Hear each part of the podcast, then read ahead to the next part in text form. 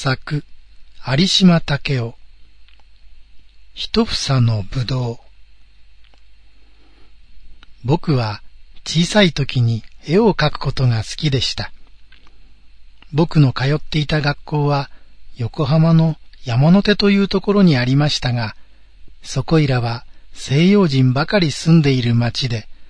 僕の学校も教師は西洋人ばかりでした。そしてその学校の行き帰りには、いつでもホテルや西洋人の会社などが並んでいる海岸の通りを通るのでした。通りの海沿いに立ってみると、真っ青な海の上に軍艦だの商船だのがいっぱい並んでいて、煙突から煙の出ているのや、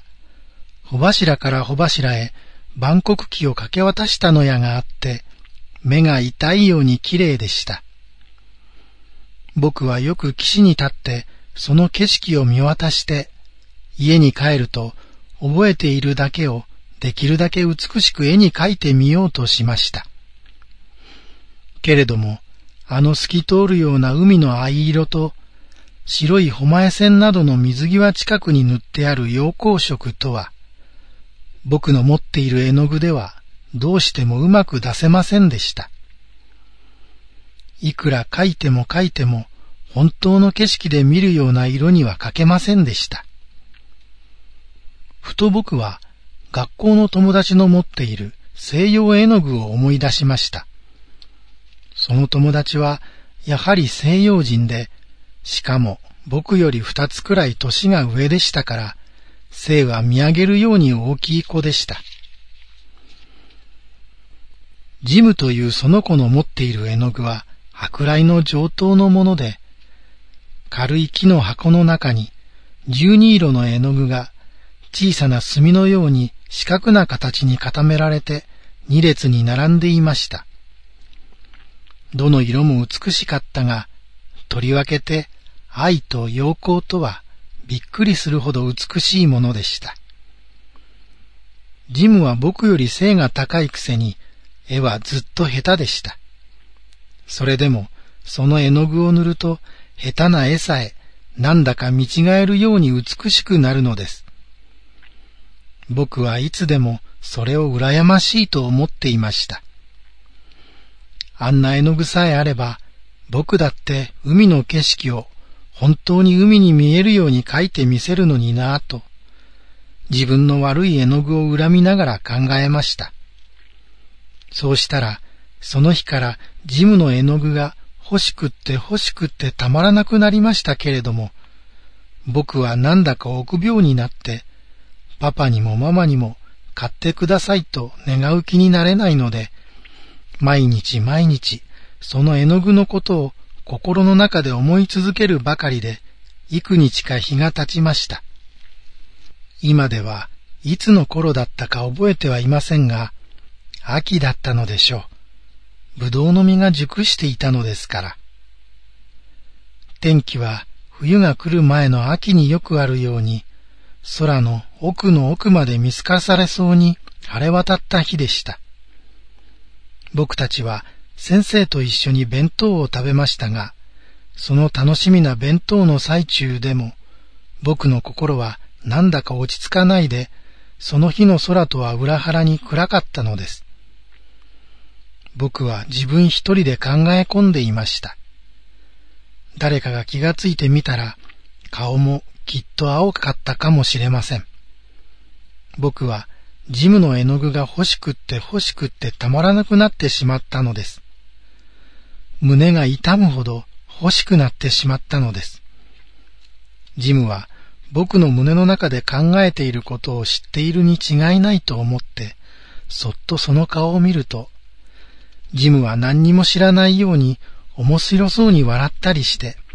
脇に座っている生徒と話をしているのです。でも、その笑っているのが僕のことを知っていて笑っているようにも思えるし、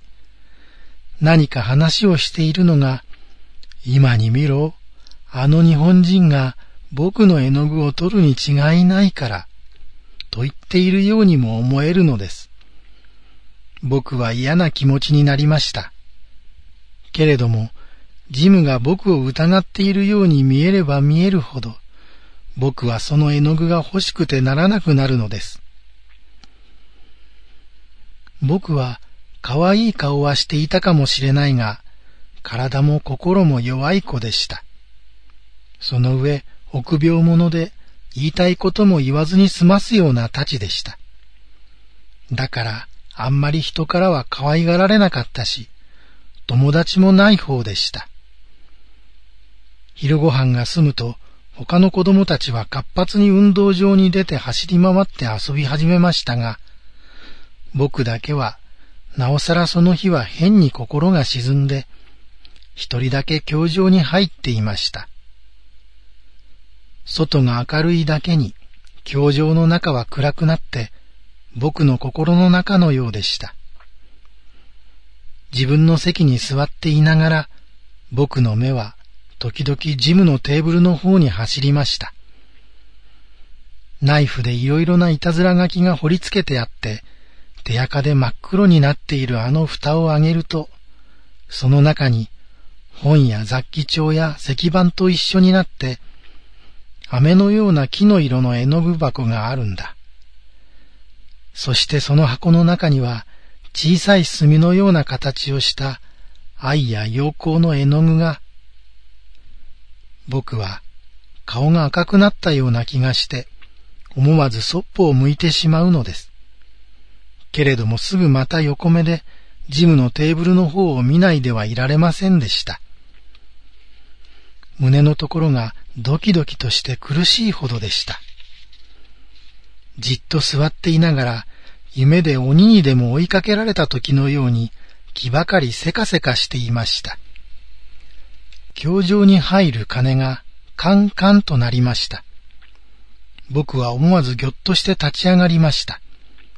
生徒たちが大きな声で笑ったり怒鳴ったりしながら洗面所の方に手を洗いに出かけていくのが窓から見えました。僕は急に頭の中が氷のように冷たくなるのを気味悪く思いながら、ふらふらとジムのテーブルのところに行って、半分夢のようにそこの蓋を上げてみました。そこには僕が考えていた通り、雑記帳や鉛筆箱と混じって、見覚えのある絵の具箱がしまってありました。何のためだか知らないが、僕はあっちこっちをむやみに見回してから、手早くその箱の蓋を開けて、愛と陽光との二色を取り上げるが早いか、ポケットの中に押し込みました。そして、急いでいつも整列して先生を待っているところに走って行きました。僕たちは若い女の先生に連れられて教場に入り、めいめいの席に座りました。僕はジムがどんな顔をしているか見たくてたまらなかったけれども、どうしてもそっちの方を振り向くことができませんでした。でも、僕のしたことを誰も気のついた様子がないので、気味が悪いような、安心したような心持ちでいました。僕の大好きな若い女の先生のおっしゃることなんかは、耳には入りは入っても、何のことだったかちっともわかりませんでした。先生も、時々不思議そうに僕の方を見ているようでした。僕はしかし、先生の目を見るのが、その日に限ってなんだか嫌でした。そんな風で一時間が経ちました。なんだかみんな耳こすりでもしているようだと思いながら、一時間が経ちました。教場を出る鐘が鳴ったので、僕はほっと安心してため息をつきました。けれども、先生が言ってしまうと、僕は僕の級で一番大きな、そしてよくできる生徒に、ちょっとこっちにおいで、と肘のところをつかまれていました。僕の胸は宿題を怠けたのに、先生に名を刺された時のように、思わずドキンと震え始めました。けれども僕はできるだけ知らないふりをしていなければならないと思って、わざと平気な顔をしたつもりで、仕方なしに運動場の隅に連れて行かれました。君はジムの絵の具を持っているだろう？ここに出したまえ。そう言って、その生徒は僕の前に大きく広げた手を突き出しました。そう言われると僕は、かえって心が落ち着いて、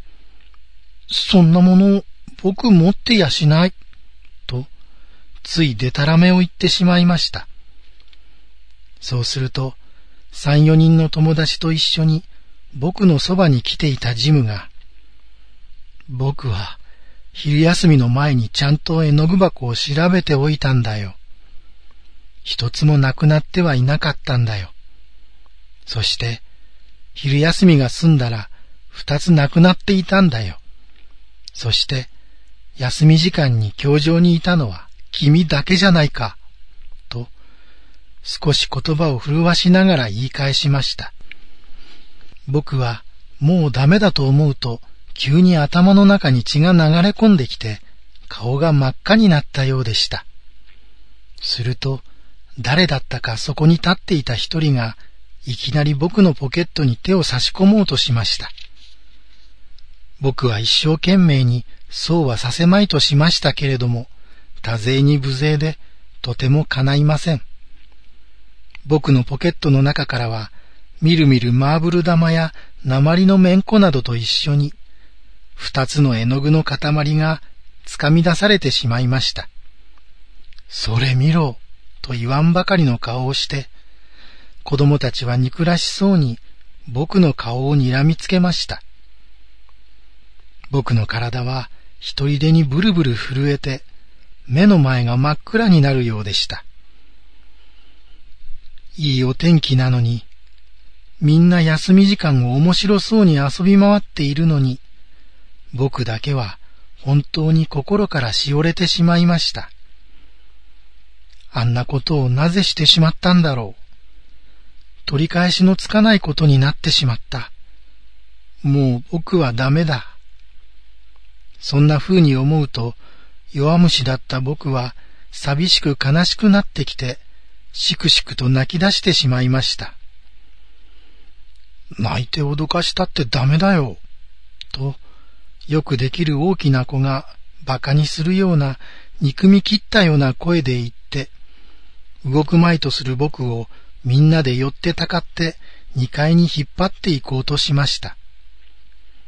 僕はできるだけ行くまいとしたけれども、とうとう力任せに引きずられて、はしご段を登らされてしまいました。そこに、僕の好きな受け持ちの先生の部屋があるのです。やがてその部屋の戸をジムがノックしました。ノックするとは、入ってもいいかと戸を叩くことなのです。中からは優しく、お入りという先生の声が聞こえました。僕はその部屋に入る時ほど嫌だと思ったことはまたとありません。何か書き物をしていた先生は、どやどやと入ってきた僕たちを見ると、少し驚いたようでした。が、女のくせに男のように首のところでぶつりと切った髪の毛を右の手で撫で上げながら、いつもの通りの優しい顔をこちらに向けて、ちょっと首をかしげただけで、何の御用という風をなさいました。そうすると、よくできる大きな子が前に出て、僕がジムの絵の具を取ったことを詳しく先生に言いつけました。先生は少し曇った顔つきをして、真面目にみんなの顔や、半分泣きかかっている僕の顔を見比べていなさいましたが、僕に、それは本当ですか？と聞かれました。本当なんだけれども、僕がそんな嫌な奴だということをどうしても僕の好きな先生に知られるのが辛かったのです。だから、僕は答える代わりに、本当に泣き出してしまいました。先生はしばらく僕を見つめていましたが、やがて生徒たちに向かって静かに、もう行ってもようございます。と言ってみんなを返してしまわれました。生徒たちは少し物足らなそうにどやどやと下に降りていってしまいました。先生は少しの間何とも言わずに僕の方も向かずに自分の手の爪を見ていましたが、やがて静かに立ってきて僕の肩のところを抱きすくめるようにして、絵の具はもう返しましたか？と小さな声でおっしゃいました。僕は返したことをしっかり先生に知ってもらいたいので、深々とうなずいてみせました。あなたは自分のしたことを嫌なことだったと思っていますか？もう一度、そう先生が静かにおっしゃった時には、僕はもうたまりませんでした。ブルブルと震えて仕方がない唇を噛みしめても噛みしめても泣き声が出て、目からは涙がむやみに流れてくるのです。もう先生に抱かれたまま死んでしまいたいような心持ちになってしまいました。あなたはもう泣くんじゃない。よくわかったら、それでいいから泣くのをやめましょう。ね。次の時間には、教場に出ないでもよろしいから、私のこのお部屋にいらっしゃい。静かにして、ここにいらっしゃい。私が教場から帰るまで、ここにいらっしゃいよ。いい？とおっしゃりながら、僕を長椅子に座らせて、その時また勉強の鐘が鳴ったので、机の上の書物を取り上げて、僕の方を見ていられましたが、二階の窓まで高く這い上がったぶどうづるから、一房の西洋ぶどうをもぎ取って、しくしくと泣き続けていた僕の膝の上にそれを置いて、静かに部屋を出て行きなさいました。一時ガヤガヤとやかましかった生徒たちは、みんな教場に入って、急にしんとするほどあたりが静かになりました。僕は寂しくって寂しくってしょうがないほど悲しくなりました。あのくらい好きな先生を苦しめたかと思うと、僕は本当に悪いことをしてしまったと思いました。ぶどうなどはとても食べる気になれないで、いつまでも泣いていました。ふと僕は肩を軽く揺すぶられて目を覚ましました。僕は先生の部屋でいつの間にか泣き寝入りをしていたと見えます。少し痩せて背の高い先生は笑顔を見せて僕を見下ろしていられました。僕は眠ったために気分が良くなって今まであったことは忘れてしまって少し恥ずかしそうに笑い返しながら慌てて膝の上から滑り落ちそうになっていたぶどうの房をつまみ上げましたが、すぐ悲しいことを思い出して、笑いも何も引っ込んでしまいました。そんなに悲しい顔しないでもよろしい。もうみんなは帰ってしまいましたから、あなたもお帰りなさい。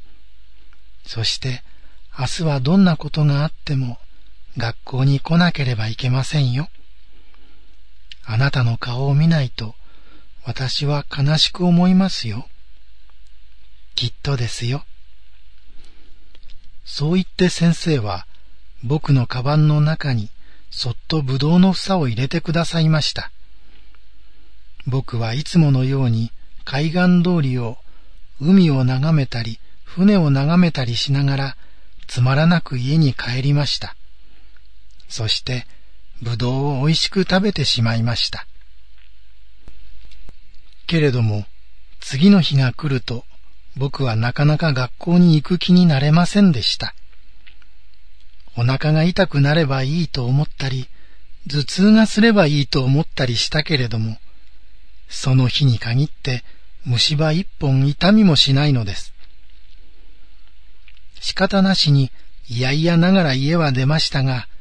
ぶらぶらと考えながら歩きました。どうしても学校の門を入ることはできないように思われたのです。けれども、先生の別れの時の言葉を思い出すと、僕は先生の顔だけは何と言っても見たくて仕方がありませんでした。僕が行かなかったら先生はきっと悲しく思われるに違いない。もう一度先生の優しい目で見られたい。ただその一言があるばかりで僕は学校の門をくぐりました。そうしたらどうでしょう。まず第一に待ちきっていたようにジムが飛んできて、僕の手を握ってくれました。そして昨日のことなんか忘れてしまったように親切に僕の手を引いて、どぎまぎしている僕を先生の部屋に連れて行くのです。僕はなんだかわけがわかりませんでした。学校に行ったらみんなが遠くの方から僕を見て、見ろ、泥棒の嘘つきの日本人が来た。とでも悪口を言うだろうと思っていたのに、こんな風にされると気味が悪いほどでした。二人の足音を聞きつけてか、先生はジムがノックしない前に戸を開けてくださいました。二人は部屋の中に入りました。ジム、あなたはいい子。よく私の言ったことが分かってくれましたね。ジムはもう、あなたから謝ってもらわなくってもいいと言ってます。二人は今からいいお友達になればそれでいいんです。二人とも上手に握手をなさい。と、先生はニコニコしながら僕たちを向かい合わせました。僕は、でもあんまり勝手すぎるようでもじもじしていますと、ジムはぶら下げている僕の手をいそいそと引っ張り出して固く握ってくれました。僕はもう何と言ってこの嬉しさを表せばいいのかわからないで、ただ恥ずかしく笑うほかありませんでした。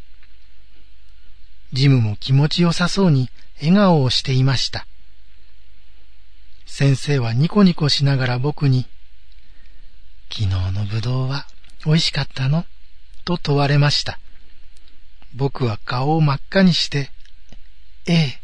と白状するより仕方がありませんでした。そんなら、またあげましょうね。そう言って先生は、真っ白なリンネルの着物に包まれた体を窓から伸び出させて、ぶどうの一房をもぎ取って、真っ白い左の手の上に、この吹いた紫色の房を乗せて、細長い銀色のハサミで真ん中からぶつりと二つに切って、ジムと僕とにくださいました。真っ白い手のひらに紫色のぶどうの粒が重なって乗っていたその美しさを僕は今でもはっきりと思い出すことができます。僕はその時から前より少しいい子になり、少しはにかみ屋で亡くなったようです。それにしても、僕の大好きなあのいい先生はどこに行かれたのでしょう？もう二度とは会えないと知りながら、僕は今でもあの先生がいたらなぁと思います。秋になるといつでも、ぶどうの房は紫に色づいて美しく弧を吹きますけれども、それを受けた大理石のような白い美しい手はどこにも見つかりません。